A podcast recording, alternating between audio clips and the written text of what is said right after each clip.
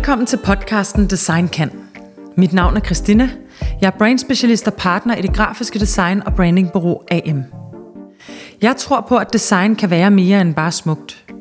Det kan få folk til at føle noget, og det kan gøre en reel forskel. I podcasten udforsker jeg alle aspekter af det kæmpe store emne, som branding er. Jeg dykker ned i idéer og projekter, taler med fagpersoner og virksomheder, og er samler dem, som arbejder aktivt med design og branding hver eneste dag, og som ikke mindst har stærke holdninger til emnet. Dette er femte afsnit i serien, og emnet i dag er, at design kan gøre mennesker afhængige. Jeg har i dag besøg af Peter Svare, som har en, øh, en lang baggrund øh, i branchen. Han blev uddannet øh, UX'er i sin tid og har igennem årene både været på bureausiden, øh, skrevet bøger, holdt foredrag, øh, og er faktisk også aktuelt med en bog i morgen, som hedder Hvad skal vi med mennesker? På den anden side af mig har jeg Imran Rashid siddende, som øh, er forfatteren bag Sluk. Øh, Imran er uddannet læge, men arbejder øh, rigtig meget med nu og taler om, hvad digitale medier gør ved vores hjerner. Velkommen begge to. Tak. Godt tænke mig, at I begge to lige øh, spiffede den intro en lille smule op omkring jeres baggrund. Så vil du ikke starte, Imran, med at fortælle lidt om, øh, om hvor du kommer fra? Øh, lige nu kommer jeg fra Frederiksberg. øhm, og øh, altså ja, øh, det er faktisk lidt sjovt, fordi jeg vidste jo, at jeg skulle være med i den her podcast, og i badet i morges, der sad jeg sådan og tænkte, jamen hvad, hvad, hvad skal jeg egentlig svare? Hvem, hvem er jeg i dag? Øh, fordi vores øh, baggrund øh, er jo sådan lidt, øh, vi, vi er jo gået fra at være sådan nogle hvad laver du til daglig, øh, og det er så det, der definerer din identitet til, at hvad beskæftiger du dig med i dag. Og, og i dag er jeg jo øh, jeg er uddannet læse, ganske rigtigt, som du siger, men øh, jeg har jo så skrevet en bog, og dermed så kan jeg også kalde mig forfatter. Øh, men jeg vil nok mest af alt sige, at jeg er iværksætter, øh, hvor det sådan er lidt det, der er kernen i det, jeg laver. Iværksætteri, men, men med en lægefaglig baggrund, sådan, så det, jeg prøver at sætte i værk, at det er noget, der skal kunne hjælpe mennesker med at hjælpe sig selv. Og der øh, har det her teknologiske krydsfelt ligesom været øh, interessant for mig, fordi jeg opdagede, at man kan gøre en større forskel for mennesker igennem teknologi, altså flere mennesker ad gangen, end at sidde med en patient ad gangen, en konsultation ad gangen. Øh, så der har noget med, det, det er noget med viden, og det er noget med øh, teknologi, øh, og det er noget med øh, øh, vaner, adfærd, øh, og så er det noget selvfølgelig også med at prøve at skabe en bedre verden for, for, for ens øh, børn og, og andre omkring. Jeg er bare interesseret i det bedste liv for alle. Så det er sådan lidt en blandet landhandel, du har med her. Det var en, det var en god intro. Hvad, hvad med dig, Peter? Ja, altså, jeg, jeg, jeg har egentlig altid et eller andet sted øh, været forfærdet over det der spørgsmål, og hvis jeg sidder til et middagsselskab og bruger damen der ved siden, jeg siger, hvad laver du? Så, så har jeg, altså, hele mit liv har jeg åh oh, nej. Fordi jeg sådan, hvad pokker skal jeg forklare det, jeg laver? Og, og jeg kan huske, at mange år var sådan lidt sådan, at jeg prøvede at forklare det på alle mulige måder, og det endte altid med at være noget værre Og så kan jeg huske, at jeg på et eller andet tidspunkt læste en, der sagde, at det var i virkeligheden den bedste situation, man kan være i, fordi de folk, der kan sige øh, præcis, hvad deres job er, om jeg er jurist, øh, eller jeg er læge, det er virkelig også dem, der bliver outsourcet af algoritmerne lige om lidt. Fordi hvis der, og nu så er vi så lidt tilbage til noget af det, som du snakker om før jeg udgiver den her bog om, der hedder Hvad skal vi med mennesker, der handler om kunstig intelligens i morgen. Øh, at, at hvis du har et job, der er nemt at forstå, øh, og der er meget regelmæssighed i det, så kommer algoritmerne også til ligesom at, at, at tage dit job inden for de næste 10 eller, eller 20 år. Øh, så på den måde er det egentlig meget smart at have sådan en job, hvor man egentlig ikke, ikke engang selv kan finde ud af, hvad, hvad det er, man går og laver. Så vi tre er rimelig sikret i fremtiden. ja, ja, altså hvis man, hvis, man, hvis man tøver på det der spørgsmål der, det er måske den bedste indikation på, at man, man har et job om, om 20 år også. Men, men hvis man skal sige lidt mere om det, så har jeg arbejdet med, med digital kommunikation i ja, 20-25 år, og altid sådan lidt med, jeg startede som UX'er, altså det hed det ikke dengang, der hed det informationsarkitekt, øh, altså sådan nogen, der byggede hjemmesider uden at forstå design faktisk. Øh, altså man, man, man lavede ligesom strukturen på hjemmesiderne, sådan, så folk kunne forstå, altså, altså de var brugervenlige, og så var der nogen, der fik det til at se lækkert ud bagefter. Ikke? Så jeg betragter, jeg, da jeg startede med at arbejde, betragtede jeg egentlig ikke mig selv som designer. Det er først sidenhen, at, at der er nogen, der fortalte mig, at, at jamen, du er da faktisk en form for designer, ikke? fordi jeg, jeg ved ingenting om, om sådan grafisk design og sådan noget. Ikke? Øh, men, men så har jeg så bevæget mig derfra, altså jeg har arbejdet med sociale medier og udgav en bog for, for otte år siden, der hed Den Perfekte Storm, der handlede om sociale medier. Og nu er jeg så øh, blev jeg så fascineret af hele det her med kunstig intelligens, men igen med det der perspektiv om, jamen, hvad er det, det gør ved menneskenes verden? Og derfor hedder bogen også det her med, det hedder den så, hvad skal vi med mennesker? Fordi den diskuterer, hvad er det, der sker, når, når en så vild teknologi som, som kunstig intelligens, eller maskinlæring, eller neurale netværk, eller hvad man vil kalde det, rammer menneskenes verden. Er der nogle ting for den perfekte storm, som du forudsag, forudså, som, som du nu er, har skrevet videre på? I den næste bog? Altså, der er et eller andet... Det var sociale medier, ikke? Nej, Der vidste man ikke meget for syv år siden. Svært imod, vil jeg sige. Øh, fordi mm, altså, det, jeg var dybt fascineret af, da jeg skrev min bog, Den Perfekte Storm, det var jo det der med, at mennesket ligesom... Det var som om, der skete sådan en magtforskydning. Jeg er jo også gammel statskundskab, og det skal jeg så sige, så jeg interesserer mig også ret meget for magt, og har læst Foucault og sådan nogle ting der på universitetet. Så, så øh, hele det der magtperspektiv har altid interesseret mig. Og jeg synes, noget af det, der skete med Web 2.0 og sociale medier, det var sådan den der magtforskydning fra de store virksomheder og de store medievirksomheder. Og, altså, øh, det arabiske forår var jo sådan det, det den smukkeste... Øh, altså, topmålet af den der magtforskydning. Pludselig så rejste folket sig, og de brugte sociale medier, og kastede de der autokratiske diktaturer ligesom af sig, og, øh, og, og man så de der muligheder i sociale medier, og det var jo fantastisk, ikke? Øh, og, og det var jeg meget fascineret af, og, og, og det, det man jo, det jeg og jo stort set resten af verden jo blevet meget skuffet over, hvad der, altså nu har vi så det, det arabiske efterår, og altså nu går alting af helvede til, og, men, og, og det er som om nu netop med kunstig intelligenser, er det som om, at vi er svinget den anden vej. Det er som om, nu sker der sådan en magtcentralisering igen, at, at nu har du Google og Facebook og Amazon, som, som bygger de her algoritmer og bliver dygtigere og dygtigere til at indsamle data, de bliver dygtigere og dygtigere til at manipulere folk. Og det er som om, sådan et centrum, altså magtcentrum, er sådan ved at komme til magten igen. Ikke? Og det, det er jo også et helt, altså det er jo også, vi kan se det i det politiske klima, vi lever i i dag. Det er en helt anden politisk verden, vi lever i i, i dag, end for bare 15 år siden, da jeg skrev min, altså jeg begyndte ligesom at tænke på at skrive min, min første bog der. Så, øh, så man kan sige, øh, den perfekte storm var lidt en forelskelse i sociale medier, hvor nu der, der kan du se, øh, hvad det også har konsekvenser. I, i meget høj grad. Ja, okay. øh, det er sjovt, fordi jeg så skulle lave et foredrag, og jeg holder stadig nogle foredrag om sådan indholdet i den der bog, og så sad jeg sådan og læste lidt i bogen.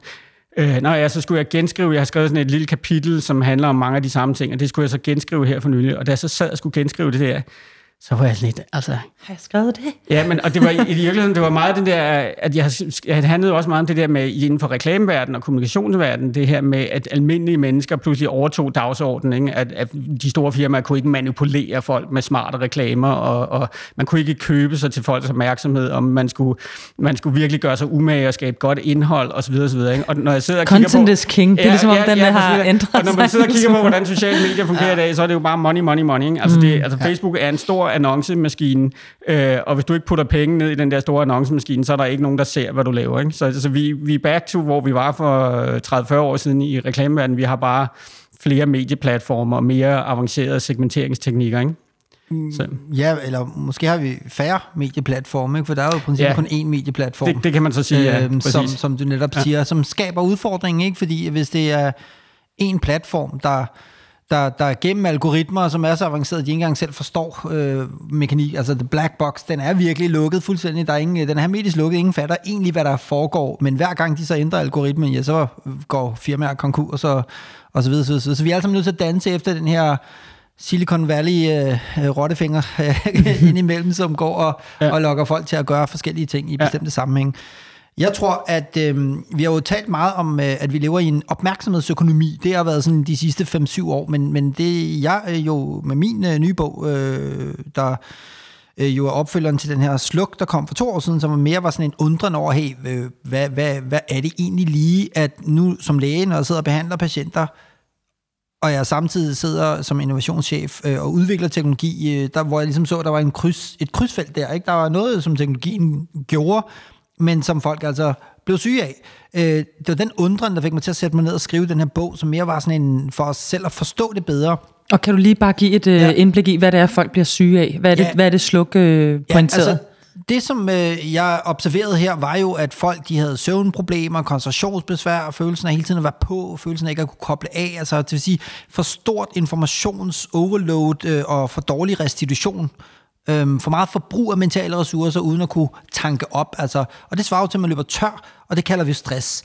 Så der synes jeg, at øh, der var jo alt for tit, hvor jeg sagde, prøv øh, hvordan sover du egentlig?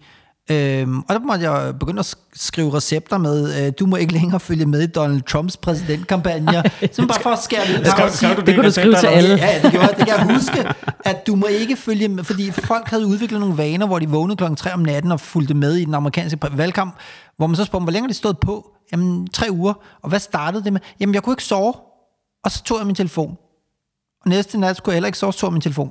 Og så jeg det igen og igen og igen. Og det, der sker, er, at man er ved at træne sig selv op, fuldstændig som en søløve, til at stå op klokken 3 om natten, fordi man skal have sin fisk. Øh, og det, det, det var det, der fik mig til at tænke, at vi er altså nødt til at kunne som læger ordinere informationsfrihed. Vi er nødt til at lære og, og, og øh, hjælpe mennesker med at slukke for hjernen, for adgangen til hjernen. Det er ikke telefonen, for den er jo ikke, der, der er ingen, der slukker deres telefon. De, det er jo kun skærmen. Altså, mm. Hvornår slukker man egentlig sin te- teknologi? Det gør man jo ikke. Ja, Jeg, jeg, har, jeg har altid tænkt over en ting, når jeg, du bliver jo ofte citeret, og jeg har også læst mm. i din bog en, en masse gange, så jeg kender også mange mm. af dine pointer. Jeg har altid tænkt over det der, at der er jo alligevel der er forskel på folk. Altså fordi, når jeg kigger på mig selv, jeg, nu jeg har jeg jo præsenteret mig selv, jeg, jeg har været i den digitale verden i 20 år, og jeg, jeg er jo omgivet af sådan nogle nyhedsjunkies, og, og hvad hedder det, jeg er ovenikøbet søn af to journalister, som var sådan nogle, der sad med aviser op foran sig øh, i hele min barndom. Jeg husker ikke mine forældre, jeg husker bare øh, forsiden, Bagsiden af, af- bagsiden af, af- af- forsiden af- at tænke sig. af politikken. Ikke? Du ville faktisk kunne have set den bedre, hvis det var iPads. Så, Så, så jeg, jeg, havde, lidt- jeg har alle forudsætninger for selv at være blevet sådan en der, ikke? Yes. men jeg er det bare ikke. Nej. Altså jeg, jeg, altså, jeg har virkelig nemt ved at lægge mobiltelefonen fra mig. Jeg Ja. bruger selvfølgelig min mobiltelefon rigtig meget, men ja. det er jo sådan noget til kort, og jeg læser nyheder, men, ja. men, men jeg, øh, jeg er ikke sådan ked af mit øh, brug, og jeg synes, når jeg får de her opgørelser fra iPhone, så synes jeg heller ikke, at jeg bruger for meget tid på det. Nej. Så hvad, altså, er der nogle folk, der er mere disponeret end andre, eller hvad? Altså, Ja, hvorfor? altså, det er jo en rigtig interessant uh, ting, ikke? Fordi hvem er mere sårbar, om man vil, over for det, som øh, teknologien gør? Altså, der, og der skal man lidt forstå den øh, tanke og den hypotese, som jeg ligesom har i det her. Det er jo ikke, vi har jo ikke haft det længe nok til at kunne sige, at der er evidens for X, Y, Z. Mm. Men der er en masse korrelationer. Øh, eksempelvis ved man, at øh, impulskontrol, altså tab af impulskontrol, hvis du har sådan noget, hvis du har kviklånstendenser, så vil du også have svært ved at kunne styre din telefon. Mm. Og det er jo den samme mentale bremse, der mangler. Og den mangler jo, fordi at den ikke er blevet implementeret tidligt, altså i for eksempel i opdragelsen, øh, helt tilbage fra marshmallow-eksperimentet ved man jo, at hvis man øh, opdrager sine børn til at udskyde behov og gøre pligter, og gå til spejder, whatever, alt andet, hvor de ligesom lærer at gøre ting, de skal, i stedet for det, de har lyst til, så vil det gå dem bedre i deres tilværelse. Og der kan man sige, det kan godt være, at du ikke du husker tilbage og så, at dine forældre sad med en avis, men har du følt dig set i en opdragelse? Har du fået opmærksomhed? Har du fået uddelt opmærksomhed?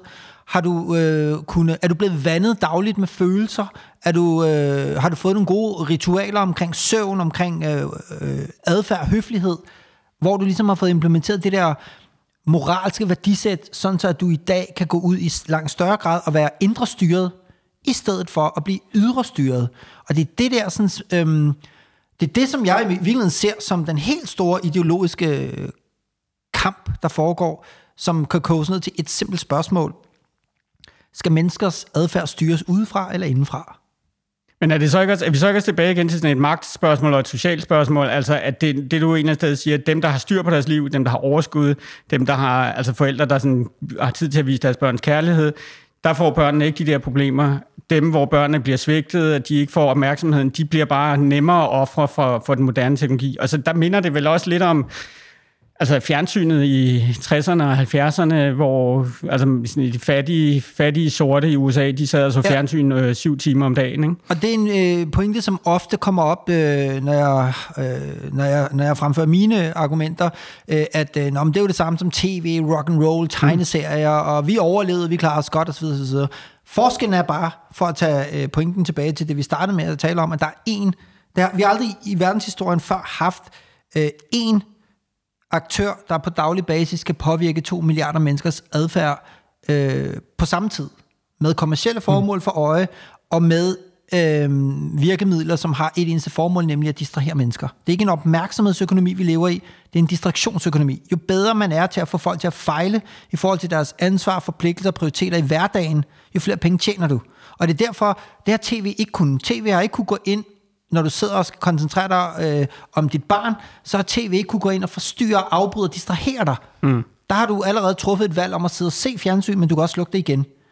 Og, og, og den der hyperindividuelle øh, tilpasning, fordi det her det er jo ikke en iPhone, vi render rundt med, det er en iPhone, det er dig, det er dit liv, det, mm. det er en forventning om, at der er noget, der... Øh, altså, dine interesser, den er så hyper individualiseret, at, at den former dig, fordi du gerne vil have det, der er på den. Social anerkendelse. Og det er det, der er den helt store forskel. For du kunne, altså Flow TV, jamen, jamen enten er der noget, du er interesseret for, eller også er der ikke. Men sandsynligheden er i hvert fald meget øh, lav, at øh, du tænder fjernsynet, og så er det en dokumentar om Peter Svars interesser. Mm, mm, øh, mm. Fordi dem, hvis det var det, en, en dokumentar om dig, og dit liv, og det, der interesserer dig, kun dig, så vil du blive siddende og se den så vil den også kunne udkonkurrere dine børn eller andre, der vil have Men, en opmærksomhed. Ikke? Jeg, jeg tror, at den der, der hænger i luften lige nu med, om, øh, om det er fordi, man har fået mindre opmærksomhed, eller om det er fordi, man ikke ligesom har overskud til sine børn og sådan noget, den, den, den kunne jeg godt tænke mig lige at, ja. øh, lige at, at røre lidt ved, fordi jeg kan da se i, i nu har vi også siddet og arbejdet med det her øh, i, en, i en længere periode øh, inde på bureauet, og, jeg, og man kan sige, kigger jeg bare omkring øh, venner, familie, perifære øh, bekendtskaber. Så det er et problem alle vejen. Og det er folk, der er blevet stopfyldt med kærlighed, og det er folk, der stopfylder deres børn med kærlighed. Men det er stadig forældre, som står og siger, øh, jeg ved ikke, hvad jeg skal gøre. Altså det eneste, mit barn vil, det er at sidde på skærmen hele tiden, og øh, jeg ved sgu ikke, når jeg tager skærmen fra dem, så bliver de mega vrede, og der, de, de er hissige, og nu har jeg stået og lavet mad i flere timer, de er pisselig glade, og de vil hellere, de vil hellere sidde ved skærmen, de vil tivoli, og så på en eller anden måde, så, så man kan vel ikke komme uden om, at det her, det er afhængighedsskabende, eller det er noget, der i hvert fald er et alternativ, som mange børn vælger frem for deres forældre. Ja. Hvis de kan få lov til at vælge det. Og det er uanset Men, øh, status og, øh, og, og hvor meget tid man har i hverdagen. Men jeg tror ikke, børn vælger det. Jeg tror ikke på, at der er et eneste barn, der er blevet afhængig af sin øh, iPad, der er nogen, der har købt iPad'en. Selvfølgelig. Og glemt at sætte grænserne mm. for den. Der er nogen, der har åbnet døren op på vid gab for den digitale slikbutik mm. og sagt, øh, der hygger du dig, og så hygger jeg mig imens. Altså iPassning. Ja. Det er det, der har skabt en vaneadfærd, som nu øh, rammer os lige nakken. Fordi øhm, øh, udgangspunktet for et barn, altså det, at et barn, en spæd, et spædbarn, øh, overlevelsesmuligheder afhænger af en eneste ting, at man kan tutte nutte sig frem til opmærksomhed fra sin mor eller sin far. Ellers så, man, øh, så, så uddør man. Altså så, så dør vi, som, hvis ikke vi får opmærksomheden fra vores forældre. Og det er også derfor, at et hvert et barn, der gør noget som helst øh, i, i en mindre alder, ja, hvad, hvad, når de har gjort et eller andet, hvad siger de så?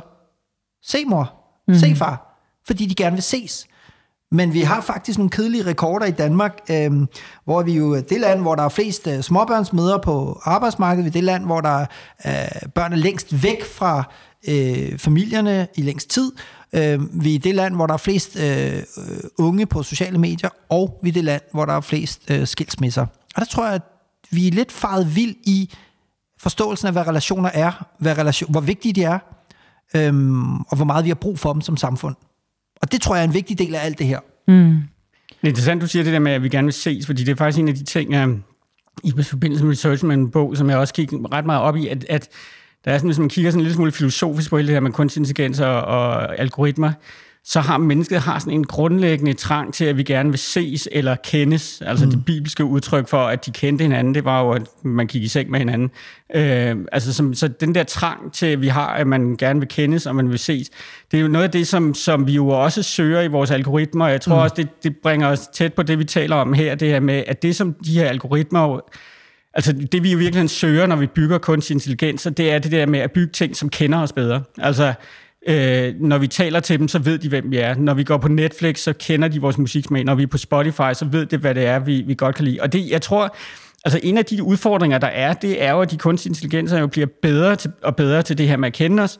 Og, og det er jo klart, hvis du så sidder som en, en øh, femårig knæk der med en iPad foran dig, øh, og du kigger ned i din iPad, og der står min søn, han hedder Eik, han, altså, Eik, øh, her er et spil til dig, her øh, der er en video til dig. Altså, han kigger ned i den der skærm, og så kan han bare se, at han er kendt. Altså, mm. han, er, han er elsket. Det er en ven. Altså, han er, han, det er en ven. Det, altså, altså, han er elsket af den her, fordi den kender ham. Ja. Og så kigger han over på sine forældre, der selv sidder med sine, deres skærme, og er fuldstændig ligeglade. Ikke? Og, og de kender ham ikke, de ja. ved ikke, hvad, hvad han laver nede i børnehaven, og så videre. Og, så videre. og det, jeg tror, altså, altså, hvis man virkelig altså, skal tage det uhyggelige perspektiv på det der, så tror jeg grundlæggende set måske, at børnene simpelthen elsker, altså i, helt grundlæggende set, i forhold til, hvad vi mener med ordet elsker, de elsker simpelthen deres devices mere, det, end de det elsker deres forældre. Det tror jeg, fuldstændig øhm, og, og det, og det, det mener jeg kan være uhyggeligt i hvert fald, ikke? Jo, øhm, Og, det, altså, og det er der, der skal sættes grænser? Jo, og det er der, der skal sættes grænser, men, men jeg tror også, at det er jo i virkeligheden en... Og det, det er super, super interessant, fordi jeg har også prøvet sådan at sige, jamen, hvordan er det de sidste 10 år, hvordan, hvordan, hvordan er det kunne ende? Altså, hvordan er vi nået hertil, hvor at alle render rundt i en tog af tech uh, disruption uh, feber, uden at der er nogen, der er stoppet op på et, noget som helst tidspunkt og sådan stille spørgsmål. Øh, hvad har vi egentlig gang? Er det overhovedet sundt for os mm. at bruge teknologi, mm. sådan som vi gør mm. det? Altså sådan noget med bare at vælte iPads ud i hele folkeskolen. Øh, hvorfor? Ja, for ellers så kommer kineserne.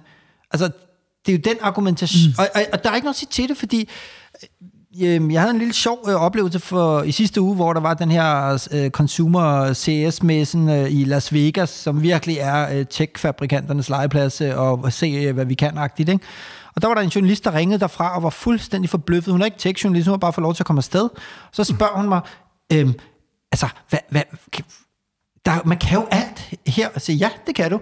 Men det, øh, du, når du nu tager tilbage i morgen, så prøv at anlægge det her perspektiv. Det du er til lige nu, det er ikke en tech det er en religiøs vækkelse. Det er nogle prædikanter, du sidder og taler med. Prøv at tage de briller med, når du går ind i morgen. Og så taler jeg med en dag og så hun, du har fuldstændig ret. Det her, det er the promised land. Mm. Men i stedet for øh, løfter om noget, et bedre liv i fremtiden, efter man er død, jamen så er det her bare, køb den her, så får du et mere friktionsløst, en lettere, nemmere liv, hvor du ikke behøver at tage ansvar selv. Og det er derfor, at jeg tror, at øh, religion og teknologi er eskapisme bare i en ny udgave. Men det er jo, jeg ved ikke, om du læst Yuval Harari's ja, ja, uh, Homo Deus. Præcis. Han, han, det er jo hans pointe, det kan man ja. sige. Det er jo, men, men han har jo mere positivt syn på det, fordi han mener jo et eller andet sted, at at, hvad hedder det, at den her teknoreligion, ja. øh, hvad hedder det, som han kalder det, det, det bliver den nye form for religion, fordi ja. den jo i virkeligheden forholder sig til nogle problemstillinger, som, altså, den forholder sig til, til den teknologi, som vi omgiver os med, ikke? Hvor, hvor kristendom og islam og jødedom, de forholder sig til noget landbrugsteknologi, der blev opfundet for 7.000 år siden. Ikke? Øh, så der er Silicon Valley-religionen, ja den, den, den forholder sig til noget teknologi, som faktisk vi omgiver os med. Men, men jeg er fuldstændig enig med dig i, at altså, det er jo fuldstændig lige så religiøst som, som alt muligt andet, og det, det er en religion, som siger, hvis du har et problem, så kan den løses med teknologi. Ikke? Øh, ja, den har faktisk gør det modsatte.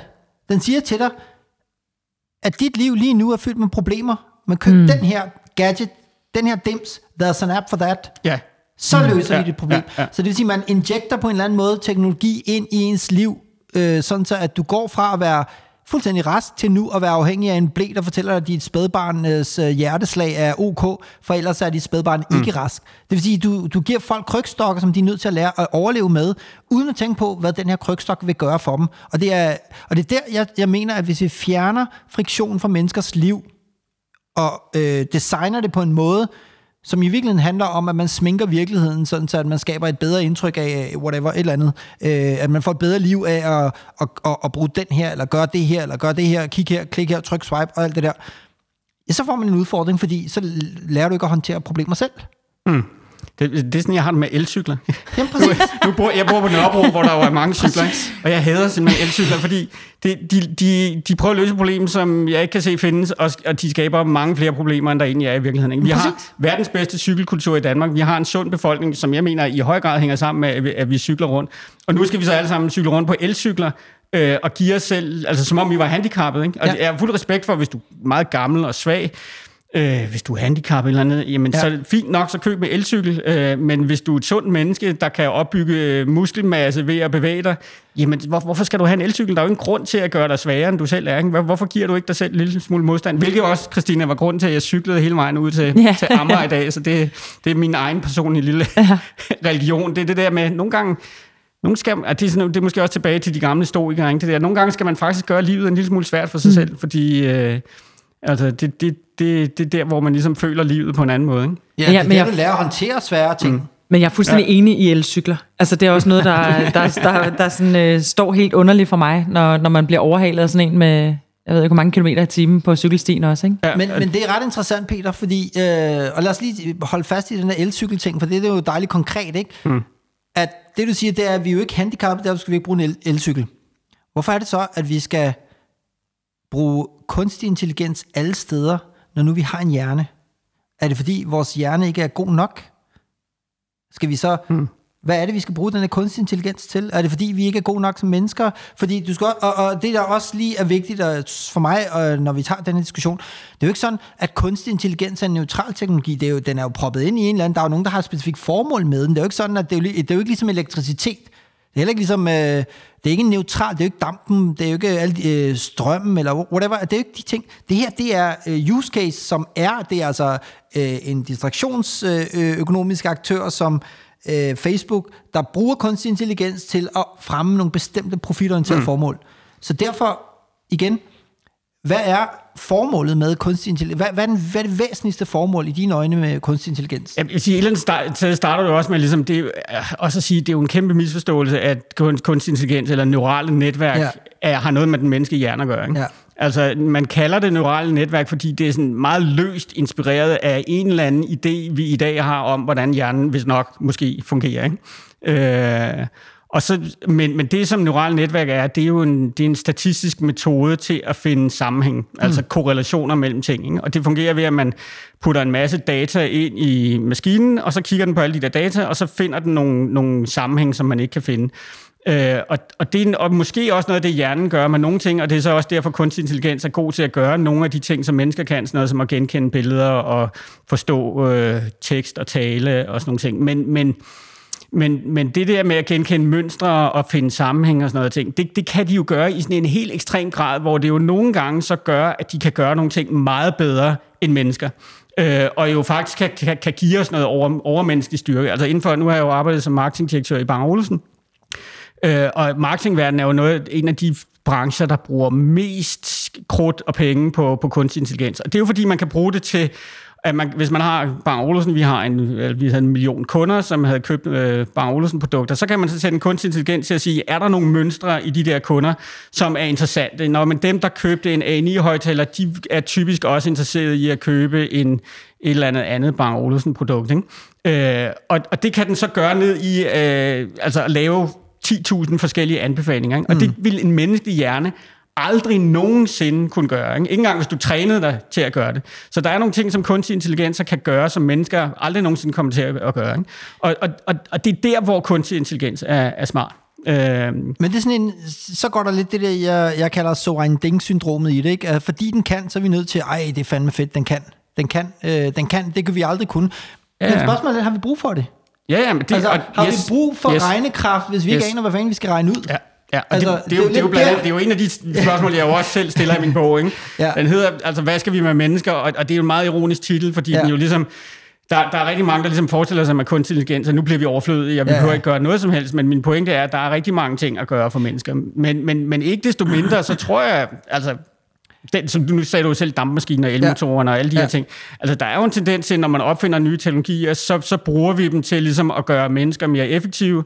Øh, og når, når folk bliver mere effektive, så er, bliver, er, der, er der også nogle folk, der bliver overflødige, eller hvad man skal gøre, og som skal finde på noget nyt at lave. Ikke? Og, og jeg tror, vi kommer til at se, et, på grund af kunstig intelligens, jeg tror, vi kommer til at se et arbejdsmarked, hvor de kunstige intelligenser kommer til at gøre... Altså, og den, den meget positive udlægning, det er jo, at de, de kunstige intelligenser, de kommer jo til at lave nogle af de ting, der bare er virkelig røvkedelige. Ikke? Altså tag en jurist, en ung jurist, færdiguddannet jurist, der skal sidde i flere år for at blive, øh, få lov til at blive øh, hvad hedder det, øh, partner i et eller andet firma, så skal de sidde og læse tusindvis og tusindvis af kedelige sagsmapper og lovdokumenter osv. osv. Øh, og det, det, det er jo en af de ting, man kan sætte kunstig intelligenser til at gøre med, med ret høj grad af Hvordan bliver han så partner, hvis ikke han ja, har gået men, det der igennem? Det er jo så den store udfordring. Det, altså, det, der vil jo være behov for færre jurister, øh, men til gengæld vil der være, måske være mere behov for nogle partnere, der så har en kundekontakt og laver de interessante dele af arbejdet. Men der vil måske også være brug for 20% færre jurister, eller 30% færre jurister, som så skal ned og være baristaer i den lokale kaffebar, eller lave deres egne strikkeopskrifter på internettet, eller, eller hvad men, det nu kan være. Ikke? Men så modsiger du dig selv. Det fordi, håber jeg da. Ja, det gør du. Ja, du modsiger dig selv, fordi at det, at den unge jurist i firmaet skal læse kedelige artikler osv., osv., det kunne man jo godt i virkeligheden oversætte til, at han skulle køre på cykel, ikke? Når nu, at der kan komme kunstig intelligens og lave en elcykel for ham.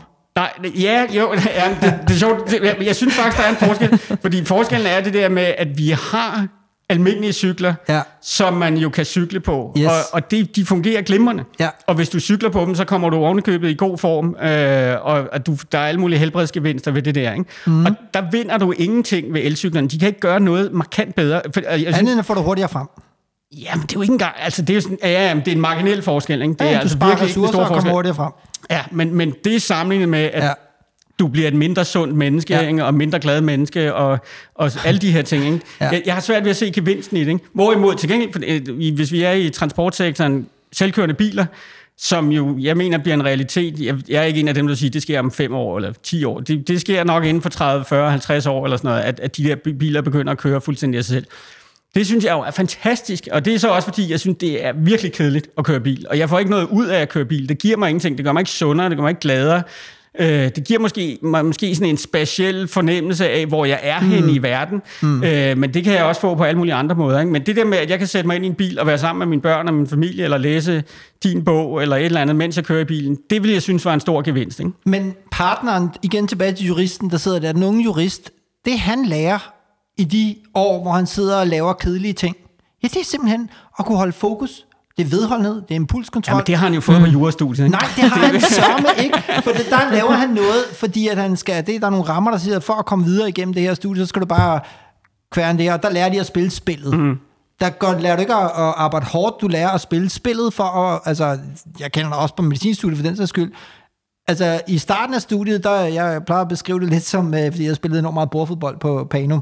Øhm, øh, I starten af studiet, der øh, spillede jeg bordfodbold øh, imellem studierne. Til sidst, så læste jeg imellem bordfodboldspillene. Ikke? Altså, det er fordi, man lærer at bruge sine ressourcer på den rigtige måde, og lære i gåsøjne at spille spillet. Ikke? Altså, og det er fordi, at det, du lærer på studiet, er jo i virkeligheden ikke det, du kommer til at gå ud og... Du lærer det jo forfra, når du skal stå Ja, med det i ja, hænderne. ja. Og det er også derfor, jeg siger, det vi har brug for i det her samfund, eller i det hele taget i dag, som jeg ser er en kæmpe udfordring, det er vedholdenhed. Det er evnen til at gøre det, man skal, i stedet for det, man har lyst til. Og hvis vi fjerner den kedelige del af at, opgøre et eller andet for at blive partner, og øh, så, så er vi jo tilbage til, at man i princippet bare lige om lidt får mulighed for at øh, smaske øh, partnerskabsprogrammet øh, ind i en USB i nakken på folk, og så kan de sætte sig i, i chefstolen. Mm. Og så har vi jo overflødigt gjort mennesker. Jeg mener, at det er det, at vi er vedholdende, at vi kan samarbejde, at vi, vi kan gøre noget, som er øh, større end os selv, at vi kan sende en øh, raket i, i retning af Mars, uden at nå derhen. Ikke? Øh, det er det, der er med til at gøre, at vi udvikler os. Det, det er et meget interessant per- perspektiv, fordi det, det, jeg skriver meget om det der i bogen, men, det, Ja. jeg, men jeg har slet ikke tænkt over det der, du siger. At, altså, fordi jeg tror, jeg tror, det kommer til at ske. Jeg tror, Ja. kunstig intelligens kommer i stigende, stigende grad, ligesom altså, øh, øh, robotter og, ja. og manuelle maskiner har gjort det i overvis. Jeg tror, de kommer til at fjerne rutineopgaver i høj grad. Og, og, og jeg er sådan set, og jeg lytter til, hvad du siger, jeg er faktisk meget enig i dig i det der med, at det skaber et problem, fordi Ja. ja. så risikerer vi at skabe sådan en, en menneskehed af folk, der kun vil lave sjove opgaver. Generation kviklån. Øh, ja, ja, præcis. Og jeg kender, jeg har jo ansat folk i den kreative branche, og der, der var jo rigtig mange folk, der kom, sådan, når jeg skulle ansætte dem som UX'er, Ja. og sagde, Nå, jamen, jeg er lige, jeg er lige kommet ud af uddannelsen, og jeg vil godt lave sådan noget strategisk arbejde. Og jeg var sådan, øh, nej, du skal ikke lave strategisk arbejde. øh, jeg har arbejdet i 10 år og lavet brugertests og en, øh, wireframes og design Præcis. og alle mulige kedelige ting. Øh, eller det var jo sådan set sjovt nok, ikke? Men, men ellers ville jeg jo ikke have lavet det. Men det var hårdt arbejde. Ikke? Mm. Og nu kan jeg lave, nu kan jeg sidde og måske rådgive en kunde omkring noget digital strategi. Ikke? Øh, men men så jeg, jeg, jeg, altså, jeg, jeg er enig i det. der med, at Ja. det, det kommer til at skabe en udfordring, men jeg tror måske, det der kommer til, altså det vi kommer til at stå overfor, det er, at vi måske skal lære os selv at lave kedelige ting andre steder end på arbejdsmarkedet. Men problemet er bare, at det er den samme hjerne. Ja, ja. Det, det er ikke sådan, at man kan sige, "Nå, men her tager jeg sgu lige min, øh, min fornuftige, vedholdende hjerne på. Du kan, altså, for mig at se, igennem det perspektiv, jeg nu har anlagt, som er sådan et øh, lidt kritisk, øh, for jeg har jo også været tech-positiv, om man vil, hmm. lyder som sådan en blodtype, men, men, men, men der har jeg jo også været, fordi jeg har jo været den ene af de første læger øh, i Danmark, der kom med sådan en videokonsultationsløsning, Øhm, og, og, eller hele Norden var en af de første her for en 6-7 år siden. Det var det, der gjorde, at jeg røg ind i det her felt. Men man kan jo se det alle steder, at hver gang du kan øh, skyde genvej, øh, om det er X-Factor, om det er YouTuber, om det er øh, nogen, der har en drøm om at opnå det hele. Øh, altså jeg, jeg tænker også, at der er også en grund til, at en kunstner som Gulddreng for nogle år tilbage kunne få... Fordi det, han appellerer til, det nu og her. Mm. Alt det, der taler til nu og her mennesker, det er jo det, der også er med til at nedbryde evnen til at skulle udskyde vores behov. Og det er det, vi er nødt til at få banket ind, fordi altså alt det, der er værd, øh, folk uden impulskontrol, mennesker uden impulskontrol, kan ikke bygge et samfund, der er værd at leve i, fordi alt det, der er vigtigt, om det er faglighed, om det er relationer, om det er ekspertise, ja, så er det kedeligt. Men det, Kræver det, egenskaber.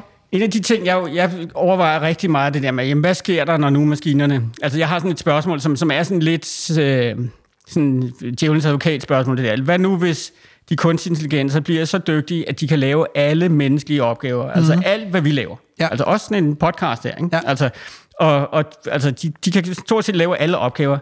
Bliver vi så overflødige? Jamen, hvad er Og- overflødig ja, i forhold til hvad? Men, og, ja. og min pointe er, at det tror jeg ikke, vi gør, fordi så vil vi sådan set, det, det der så vil ske, det er, at vi så bare definerer arbejde som øh, noget, som kun kan laves af mennesker.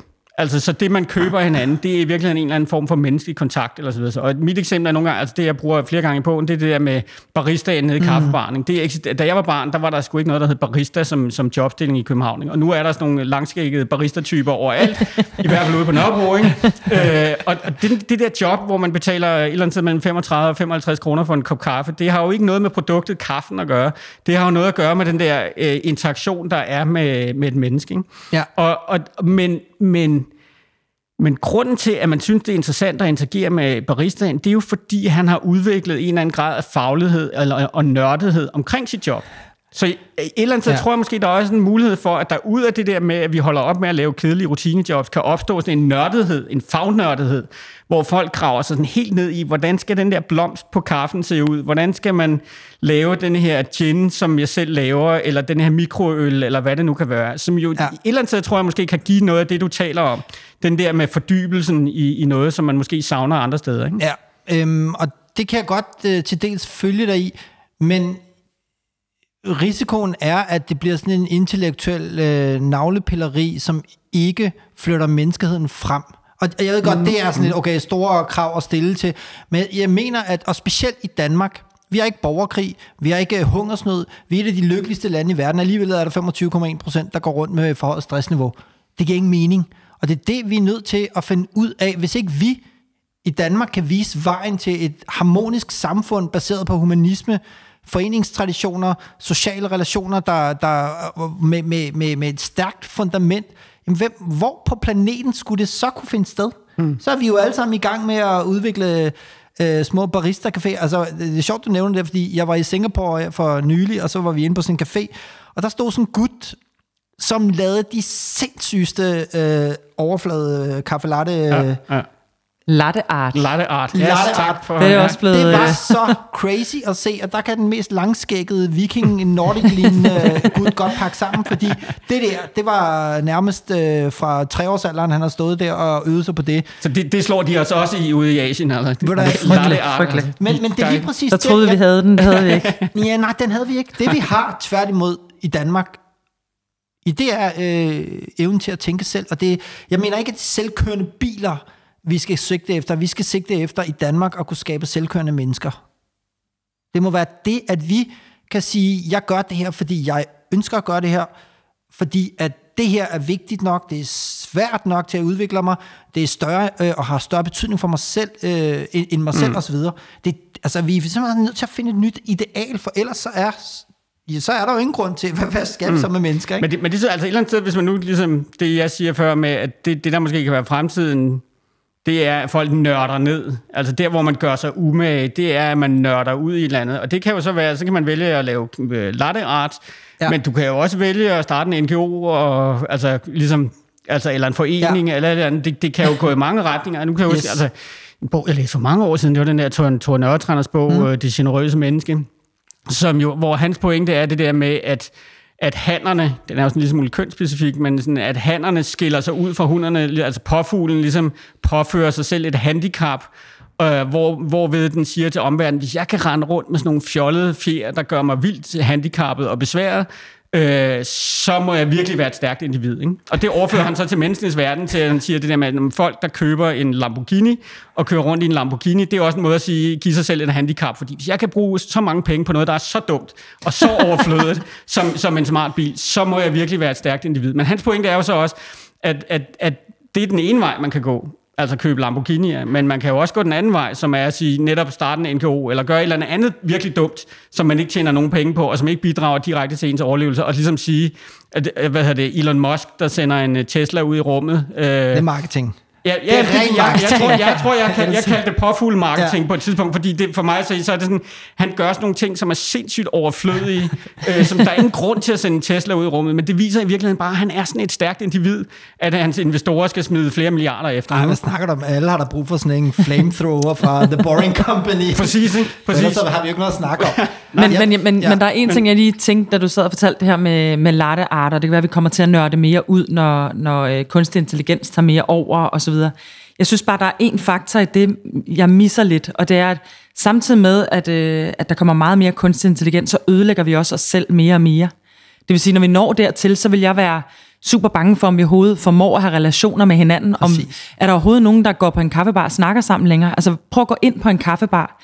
Med mindre at øh, folk er i en virkelig dyb samtale, så sidder de fleste med hver deres telefon. Mm. Og det gør baristaen fandme også. Altså, det, det er jo helt skræmmende. Nu, nu så jeg også den video, du har lavet, Imran, hvor du tager bare en helt almindelig tur i en metro. Mm. Og jeg prøvede den anden dag at tage en helt almindelig tur i en metro, og øh, tog ikke min telefon frem på noget tidspunkt, og jeg mm. følte mig som en alien. Altså, ja. folk så mig ikke, folk flyttede sig ikke.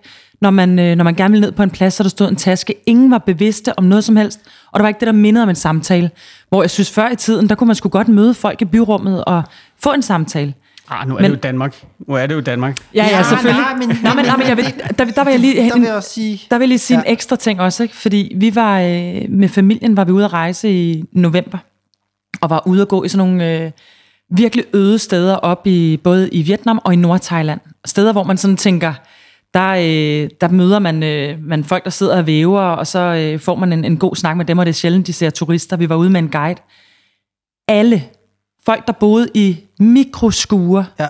sad med iPhones, mm. eller med smartphones, ikke iPhones. Mm. Når vi var på et marked i Vietnam, i Hanoi, vi kunne gå ind i boder, vi kunne gå rundt og kigge på ting. Folk opdagede ikke, vi var der, fordi de sad med deres smartphones, ja. så de solgte ikke en skid.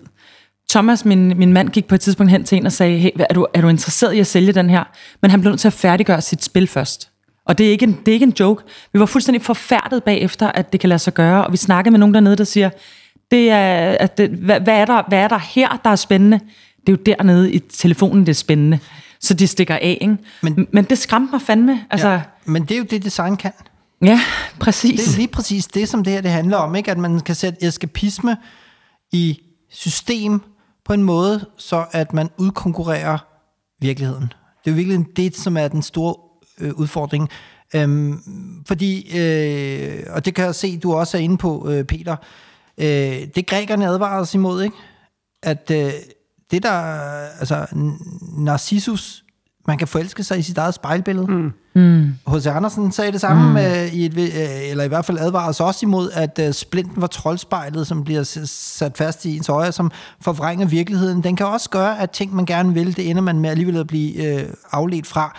Jeg tror, vi er øh, præcis samme sted som for 500 år siden, hvor at øh, den katolske kirke havde fundet ud af, at hvis vi sætter eskapisme på formel og fortæller folk, at øh, betal her, så øh, slipper de en afdøde for at opbevares, øh, eller be, øh, være i skærsilden i kortere tid.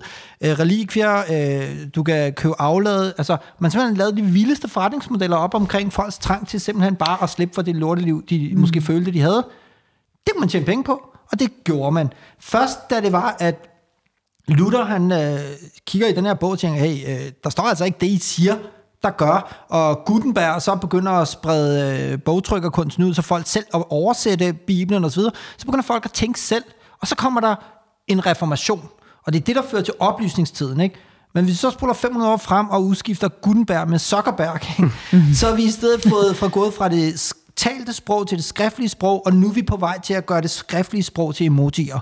Så vi er i virkeligheden ved at gøre folk primitive og impulsive igen, med det eneste formål, at hvis du fjerner impulskontrol for folk, så bliver de bedre kunder.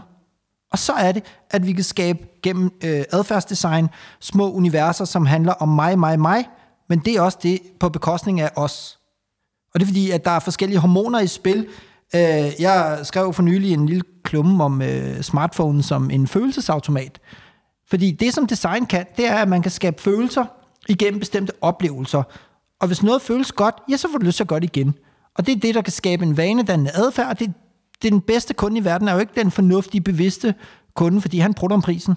Det er ham, som måske får en vane, øh, og betaler øh, fast. Han melder sig til fitnessabonnementet og betaler i de første 4-5 måneder, og så dropper han det igen, når han finder ud af, at han ikke øh, bruger det.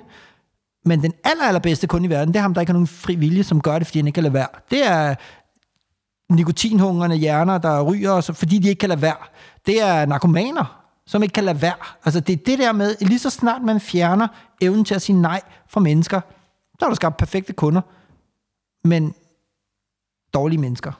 Men det, og det, jeg, jeg, jeg er fuldstændig enig i det der, og jeg har ja. selv, altså jeg har arbejdet med UX og digital design, så jeg Præcis. har selv været sådan en, der har siddet og prøvet at lave de der afhængighedsskabende løsninger så meget som muligt. Altså jo stort set alt digital design ja. fra et kommersielt perspektiv, det handler jo om at få folk til uh, enten at løse problemet hurtigere, eller at blive hængende længere ja. tid, for at de kan se nogle annoncer. Ikke? Og, men, men det, som jeg synes har været rigtig interessant, det da jeg startede med at lave de der ting, der var vi ret dårlige til det. Uh, og så kunne man læse noget Kahneman, ja. eller noget adfærdspsykologi, eller nogle psykologer, og blive sådan en lille smule klogere på, hvordan mennesket opererede og tænkte, og det kunne man sådan prøve at bygge ind i sine løsninger.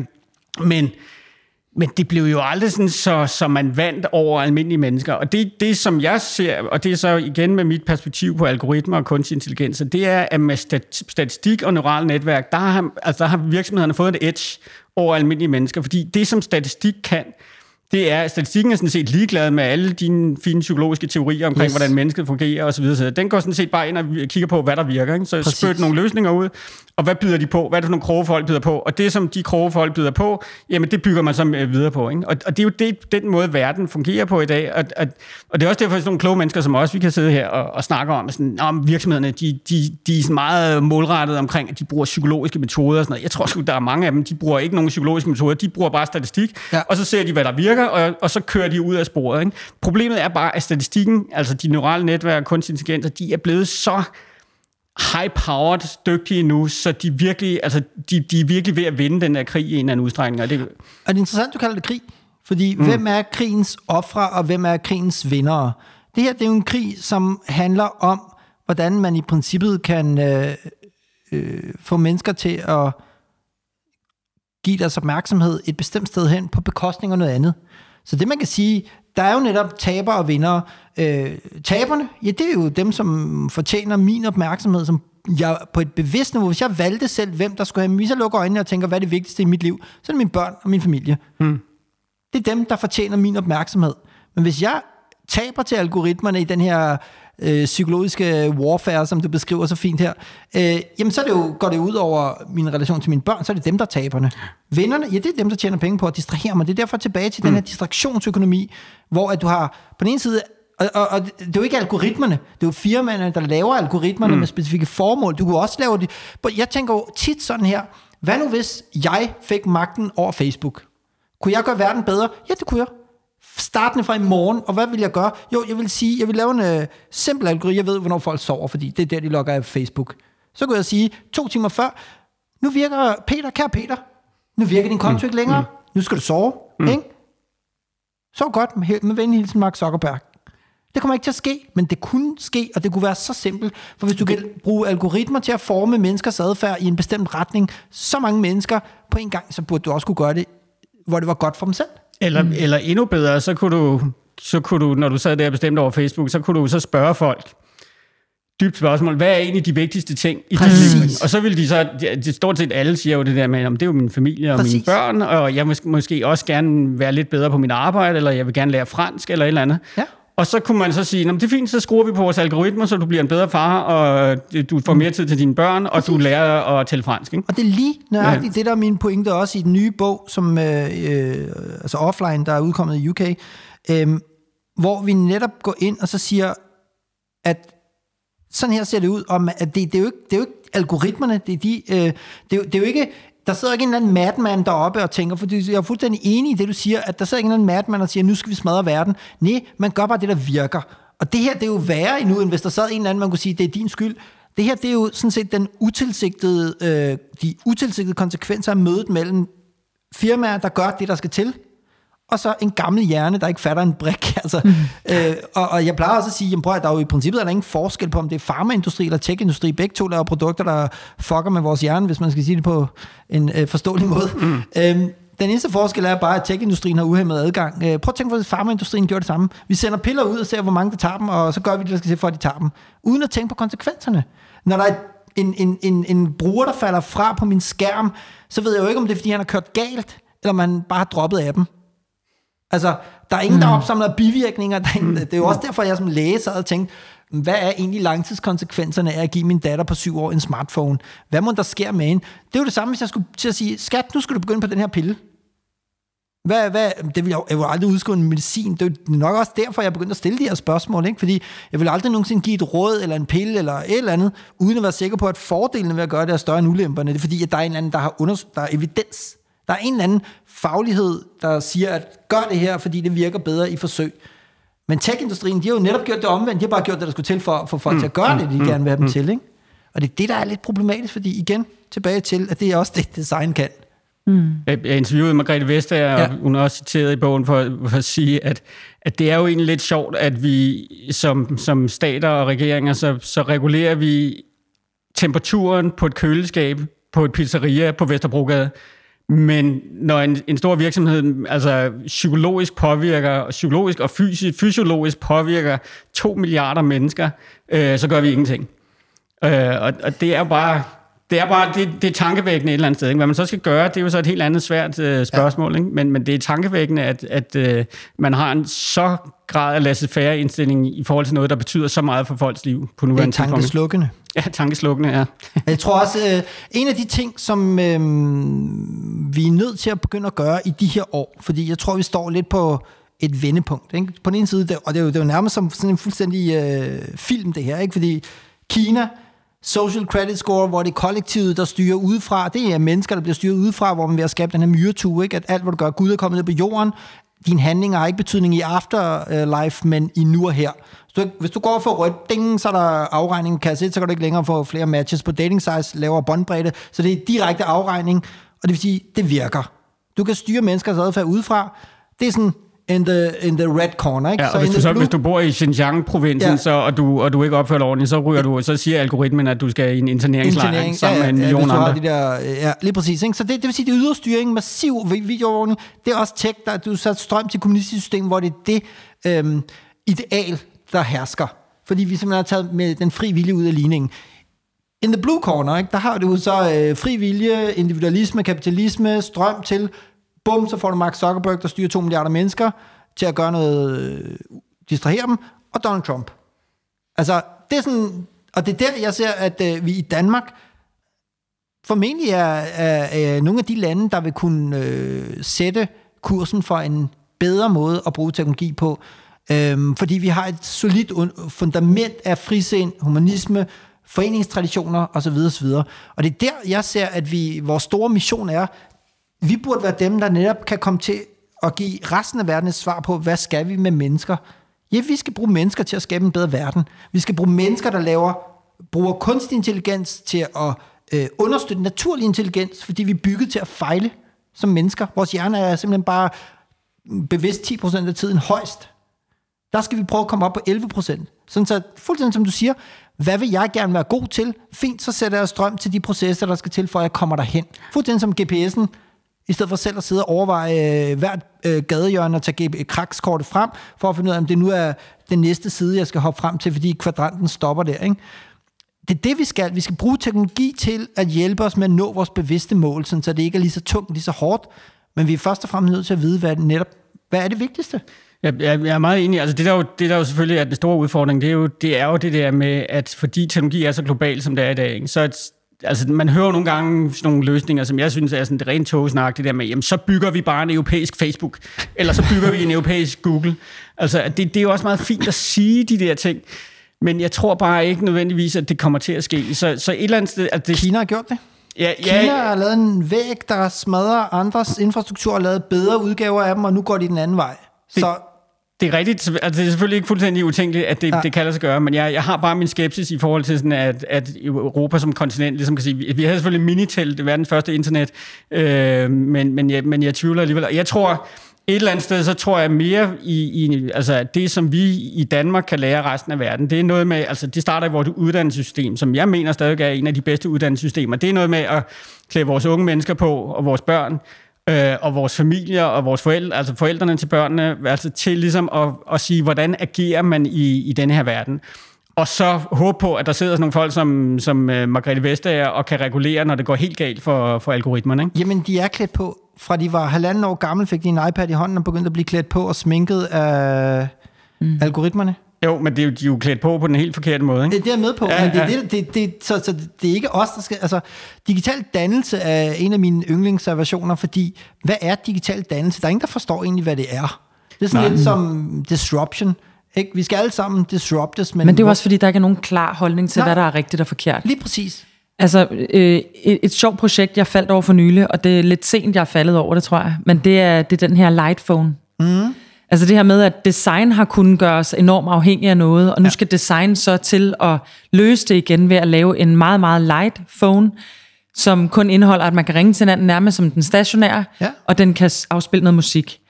Nu havde jeg en gæst i, i podcasten her, øh, i et af de andre afsnit, Jens Martin Skibsted, som havde sådan en light phone, men han havde også bare en, en, en gammel telefon, han så satte til, når han kom hjem, sådan så at det var den, der blev brugt om aftenen, så den bare kunne ringe, så han ikke blev distraheret af den her smartphone. Men det her med, at design kan ændre noget, nu ser vi udfordringen, nu skal design kunne ændre det tilbage igen. Altså, vi, vi er dybt afhængige af design thinking i, i, i det ja, her også, ikke? lige præcis. Hvad, øhm, hvad, hvad har I, har I, har I nogen input til, hvad, hvad er det design så skal kunne nu? Altså, hvad, hvad gør vi? Altså, jeg, jeg, jeg, jeg, altså, som i bund og grund er jeg nok en liberalist, der, der tror på altså, det stærke menneske på en eller anden måde. Ikke? Og jeg ved godt, der er begrænsninger. Altså, men, men det er også fordi, når jeg hører sådan nogle ting, så, så tænker jeg, det, jeg har jo ikke et problem, som Nej. jeg sagde tidligere. Jeg har jo ikke et problem med de her teknologier. Jeg, jeg nyder de her teknologier. Jeg, jeg synes, det er fantastisk med Google Maps og alle de Men bliver du ikke bange, når du ser dine medmennesker på gaden? Bliver du ikke Jamen, bange, når du ser folk køre ned ad Nørrebrogade med telefoner og støde ind i hinanden? Og... Jo, jo, men det er selvfølgelig også, altså, men det er jo de andre mennesker, ikke? Og, og jeg har det lidt det der med, hvorfor skal jeg have en lightphone, der tager alle de ting øh, væk fra min telefon, som jeg synes er fedt, når jeg nu godt kan finde ud af det. Ikke? Det er Jamen, fordi, at så kan Ike bedre få din opmærksomhed. Så Jamen, han får, min fulde, han får rigelig opmærksomhed. Han mm. mangler ikke opmærksomhed. Nej, fordi men jeg har, det, men, det er jo det, der er udfordringen. Yes, Hvis man yes. kan, det er grund til, at du giver dem opmærksomhed, måske fordi du selv har fået den. Yes, men, men jeg, synes, jeg synes, det er fedt nok, at de folk, mm. der synes, de har et problem med, med sådan noget her, de kan købe en Lightphone. Mm. Øh, men jeg synes, det er endnu bedre. Der synes jeg i virkeligheden, at det, jeg har en vis sympati. Jeg har altid været meget Apple-kritisk, men jeg har en vis sympati for nogle af de ting, som Apple går og laver lige for tiden, hvor de jo faktisk i en eller anden udstrækning prøver at hjælpe folk med at styre... Jeg ved faktisk ikke, hvem der har lavet den Lightphone. Det er en, der ligger på ja, Index. Det er, det er øh. sådan noget Kickstarter. Okay. Ja, men, men, men altså igen tilbage ja. til det der med, hvad nu hvis din iPhone, i stedet for at stille dig alle mulige underlige, tåbelige spørgsmål, øh, når du tænder din iPhone, hvad nu hvis den stillede dig de der spørgsmål, som vi snakker om før, ja. det der med, hvad vil du kan være mm. i dit mm. liv? Ja. Altså i betragtning af, hvor stor en del, altså hvor meget en iPhone egentlig Præcis. påvirker dit liv. Hvad nu hvis åbningsspørgsmålet var, hvad er det vigtigste i dit liv? Mm. Det er mine børn og min kone. Øh, hvad vil du gerne blive bedre til? Jeg vil gerne lære at være tale fransk. Øh, jeg vil gerne være en bedre kollega, eller et eller andet. Sådan. Og så siger iPhone, okay, det hjælper jeg dig med, men det betyder til gengæld også, at jeg slukker for de her, de her ting, og du må fandme ikke spille øh, det her spil, og du må ikke... Øh, altså, du må ikke blive en opdragende en, faktor i dit liv. Nej, øh, måske mere en ikke, ikke, hvor anvisende faktor. Ja, men altså, hvor du ligesom siger, hvad er det, du gerne vil, og ja. så kan den hjælpe mm. dig med at GPS. gøre det, du gerne vil. Men hvem får vi til at lave det her? For det er en jeg rigtig er dårlig forretningsmodel. Nej, det er, altså, det, ikke. det er det ikke. Jeg tror nemlig det, på, at hvis du hjælper folk med at hjælpe sig selv, så får de et sundere liv, de får et gladere liv, de får... Jamen, jeg tænker mere, hvilken virksomhed, nu ved jeg godt, at, at, at du arbejder på det, men jeg tænker, hvem... hvem øh, det, det, det handler jo om nogle incitamenter, ikke? og det er ja. netop derfor, det er jo en af grundene til, at Apple jo også kan gøre det her, fordi mm. det, de, incitament, altså de virksomheder, der har de helt skæve incitamenter, det er jo de der opmærksomhedsøkonomi virksomheder, altså mm. øh, Facebook og Google, som er afhængige af, at man bruger tid på deres platforme mm. og ser deres annoncer. Ikke? Altså i virkeligheden er det, på den måde er reklamefinansiering jo en af de værste forretningsmodeller overhovedet, ja. mm. fordi det skaber de der incitamenter for, for afhængighed, afhængighedsskabelse, ja. ikke?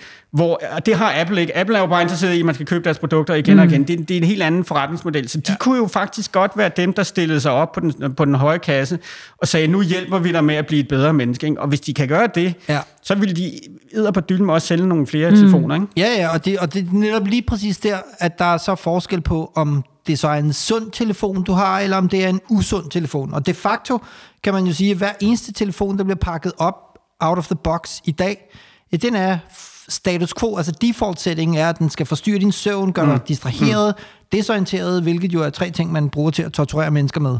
Mm. Så som udgangspunkt er telefoner ikke sunde. Vi er nødt til at gøre noget for at komme sunde igennem. Mm. For eksempel designet. Og der er det helt rigtigt, som du siger. Hvorfor, hvorfor vælger man ikke at lave en user experience, der tager mm. brugeren i centrum, i stedet for at proppe så meget teknologi i hovedet på ham som muligt? Den, den, jeg har to spørgsmål mere, jeg godt kunne tænke mig, at vi lige fik øh, afrundet med, fordi der er gået lidt længere tid, end, øh, end, end jeg lige havde regnet med. Den ene ting, det er, øh, det er sådan en, en meget presserende ting lige nu, og det er alt det her fake news. Mm. Fordi en ting er, at vi, øh, vi er koblet på, og vi, øh, vi tror, vi har, vi har øh, styr på det hele, og dem, der sender noget til os, de har ret i det mindste i det, de siger, osv. At det ikke nærmest den største trussel i det her, at vi bliver bombarderet, men vi bliver faktisk også bombarderet med ting, vi ikke kan regne med. Jeg, jeg, jeg, altså måske også som barn af to journalister. Øh, jeg mener, at fake news er et kæmpe problem, men det jeg tænker også mener, det er, at vi desværre kun har set øh, mm. den spæde, spæde begyndelse af det der. Ikke? Der, hvor vi er nu, det er, at vi, vi kan ikke rigtig stole længere på, hvad folk skriver. Altså tekst mm. kan, kan ligesom forfalskes, forfalskes og kopieres og give sig ud for noget, som det ikke er, og, og folk hopper på det i en eller anden udstrækning. Det kommer til at ske med billeder. Det er allerede, altså man kan forfalske billeder med ret stor sandsynlighed. Og men vi, vi, er stadigvæk på, vi er stadigvæk på et punkt, hvor man kan sætte en computer til at regne ud, om et billede er, er, er ægte eller falsk. Men der går nogle år, og så kan man ikke se det længere. Og så kommer det til at ske med video, sådan, så videodokumentation kommer til ligesom at, at, at miste sin betydning. Og jeg tror, at mit bud på fremtiden, det er, at inden for 10 år, så vil al form for tekstuel billede med stillbillede og, og live-billede dokumentation vil miste sin autoritet. Mm. Og der får vi en udfordring omkring at finde ud af, hvad er det så, der giver autoritet. Og, og der tror jeg muligvis, altså det, der jo har været interessant med fake news og Donald Trump, det er jo, at nogle medier som New York Times har jo fået en, en altså er jo, mm. går igennem sådan en, de har jo heyday lige for tiden, ikke? og folk strømmer ind på deres sider, fordi folk jo netop i en verden, hvor man ikke kan stole på noget, så søger man efter de ting, man faktisk ved, man kan stole på. Ikke? Og det er, jo sådan, det er jo sådan den der gammeldags autoritet, hvor man stoler på mennesker. Ikke? Mm. Men så er der jo så også den der krypto-autoritet, som man kunne forestille Præcis. sig kunne være relevant, at, at sådan noget, hvad hedder det, øh, kø, altså hvad hedder det, krypto... Smart contracts. Mm. Ja, smart ja. contracts osv. osv. Kan, kan give autoritet til billeder, Blockchain. så hvis man ved, at et billede, der har et bestemt stempel, øh, det, det er noget, man kan stole på. Ikke? Så, man, Ja, så, så ligesom med mønter, og, eller sædler, altså ja. sådan noget valuta, der er nogen, ja. der udsteder garantien mm. for, at det her er Ja. rigtigt. Ja. Eller at man ligesom har sådan en kryds. Der er de jo begyndt at arbejde lidt på det her, øh, med, med på, for, eksempel, på Facebook, at du har sådan en lille information, hvor du siger andre øh, nyheder fra det her site, er det, så man ligesom kan måle det op imod, hvis det er sådan noget med øh, øh, I, øh, I didn't believe my eyes.com, så er det nok ikke der, jeg skal finde de troværdige. Men problemet er bare, at folk de deler det jo gerne, mm. fordi at det er sådan noget øh, lemming-effekt, der går i det. Uanset om det er rigtigt eller ej, så deler man det, fordi øh, altså, det, det, jo- det bliver også sådan noget med, det kan godt være, det ikke er rigtigt, men jeg synes alligevel det her. Mm. Og det er fordi, at noget af det, som der er kæmpe problematisk i hele det her, det er, at vi bliver trænet op til at være mere emotionelt styret. Altså, ting, der skaber følelser, særligt ting, der skaber negative følelser, har længere reach og, og, og større dybde end positive ting. Vi er engagerer "Nå, os mere i det, ikke? Ja. Ja, det, det, det skaber bedre engagement, mm. og det er også derfor, at en platform, som lever af at gøre, skubbe os mere over i sådan en karnemansk øh, system 1-tænkning, hvor du bare tænker fra hoften, så at sige, og reagerer emotionelt og, og uden at tænke for meget over det, ja, det vil være, det er jo det, er jo det der giver Facebook bedre trafik og bedre kunder osv. Så, så, så vi har sådan en evolutionær uvending i gang, som jeg tror, man skal stoppe op, og, og så vil du se en opsplitning, hvor jeg lidt taler ind til... Jeg tror, der kommer sådan de digitale spæltmødre, de kommer på banen, ikke? hvor man begynder... Du kan se det allerede i USA, at øh, man er ved at tage... Øh, overklassen tager deres børn øh, ind i skoler med rigtige lærer, menneskelærer. ja, ja, uden Ikke? teknologi. Hvor Ja. det ikke længere... Nå, nå, går I på sådan en... Det er middelklassen, når man, er det sådan en skole med iPads? Nå, okay, ej, nej, det, er vi, det vi stoppet med, ikke? Altså, så der er ved at ske den Der er der modrevolution. techlash. Jeg, jeg, jeg tror faktisk, at det er også en af de ting, der er kommet ud af mit arbejde med kunstig intelligens. Jeg tror sådan, vi kommer til at se en fremtid, hvor øh, altså, øh, forskel på socialklasser Ja. vil blive afgjort af, om, om du har, når, hvis du henvender dig til en bank, hvis du er velhavende, så taler du med mennesker, så er du sådan en private banking kunde. Ja. Hvis du okay. ikke er velhavende, så taler du med en algoritme. Og det kommer du til at se i skolesystemet. Men sådan jo er det jo allerede i banker. Ja, det er nemlig. Altså, er du pluskunde, så kan du tale med en- præcis. et det- menneske, altså, måske. Jeg, jeg, jeg spår aldrig om noget i fremtiden, som jeg ikke allerede kan se i nutiden. Ikke? Og vi mm. ser det nemlig allerede i Det banker. Men, Ja. men vi kom, og vi ser det så småt nogle steder i skolesystemet, hvor jeg har hørt, at sådan i fattige skoler i USA, Ja. der sætter de uh, Amazon Alexa til at undervise øh, eleverne okay. i, i sådan phys, phys, øh, physical education, altså idræt.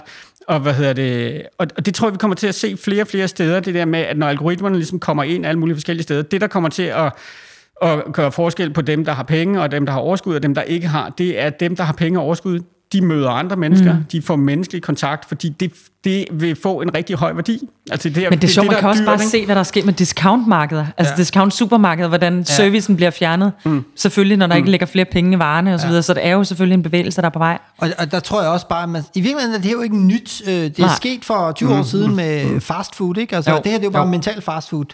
Det, jo, det, det kommer også fra USA, ikke? Nemt, hurtigt, bekvemt, hvorfor, why not-agtigt, ikke? Og nu når vi så til, okay, man bliver altså ikke helt lige mæt af de her tomme kalorier, vi får proppet ind i hovedet. Det tror jeg er øh, en god måde at se, øh, at vi skal frem og have noget mental øko, øko øh, og nogle svanemærker på, så vi kan begynde at vælge de sunde teknologier. Så man certificerer, hvad der er sundt digitalt. Det vil være super smart at gøre, hvis der er nogen, der gør skulle få det. den idé. Til sidst kunne jeg godt tænke mig bare øh, få jer hver især til at... I er jo, I er jo øh, kraftige meningsdannere i det her. Det vil sige, at der er rigtig mange, der lytter på jer, og jeres bøger og har en impact. Hvad, hvad, er jeres, øh, hvad er jeres håb og drøm? Altså bare kort ridset op. Hvad, hvad håber I på, at der kommer til at ske? Jamen, jeg håber på, at vi får skabt en fremtid, hvor at det er mennesker, der bruger teknologi til at, fuldstændig som Peter sagde før, med at man øh, har nogle, formulerer sine bevidste mål, bevidste prioriteter, og så bruger vi teknologien til at nå de mål, vi selv har sat som individer, familier, virksomheder, institutioner, samfund, øhm, i stedet for at, at komme lidt væk fra den der blindgyde, vi risikerer inde i, hvor det er teknologien, der bruger mennesker til bare at skabe større virksomheder. Det er fattigt, og det er åndssvagt, og vi er ved at formøble et af verdens lykkeligste og, og, og mest... Øh, øh, pot- øh, altså et af de samfund med størst potentiale. Altså, vi behøver mm. ikke at fare vild. Øhm, så det er vi lidt ved at formøble, men det, min håb er, at vi, vi er nogle af de første, der, der kommer til at vende øh, både øst og vest ryggen og skabe vores egen vej. Det, det er jeg meget enig i. Jeg vil sige, hvis man ligesom skulle sige noget andet, så vil jeg sige, det som jeg tror, vi i forhold til teknologi, vi har rigtig meget behov for lige nu, det er en eller anden erkendelse af, at teknologi ikke er sådan en ustoppelig kraft, der bare bevæger sig derudad. Der er sådan en, og det er jo noget, teknologivirksomhederne er med til ligesom at, at puste den ild, som de er med til at puste til at sige, at nu kommer vi med vores kunstige intelligenser og vores nye smarte teknologier osv., og, og, og det bevæger sig kun i en retning, og i øvrigt så går det så hurtigt, så I, kære borgere og politikere, I kan, I kan hverken forstå det, eller følge med i det, fordi det går for stærkt. Og vi, I må bare acceptere det. vi teknopræsterne, vi er de eneste, der ligesom kan forstå, hvad vej øh, den her ting bevæger sig i. Vi, vi kan heller ikke styre det, siger de jo. Altså, fordi det, den bevæger sig, det er, jo, det er jo sådan også en form for marxisme, ikke, der ligesom siger, at teknologien bevæger sig i en retning, og I kan ikke gøre noget ved det. Vi, vi, kan, vi kan ride tigeren, det kan I ikke finde ud af, så I skal ligesom holde nallerne mm. væk. Ikke?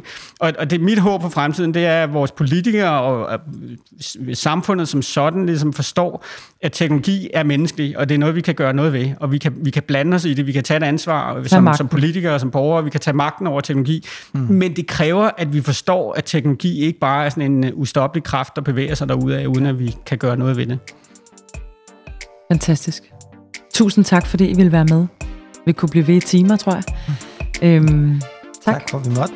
Tak fordi vi måtte være her.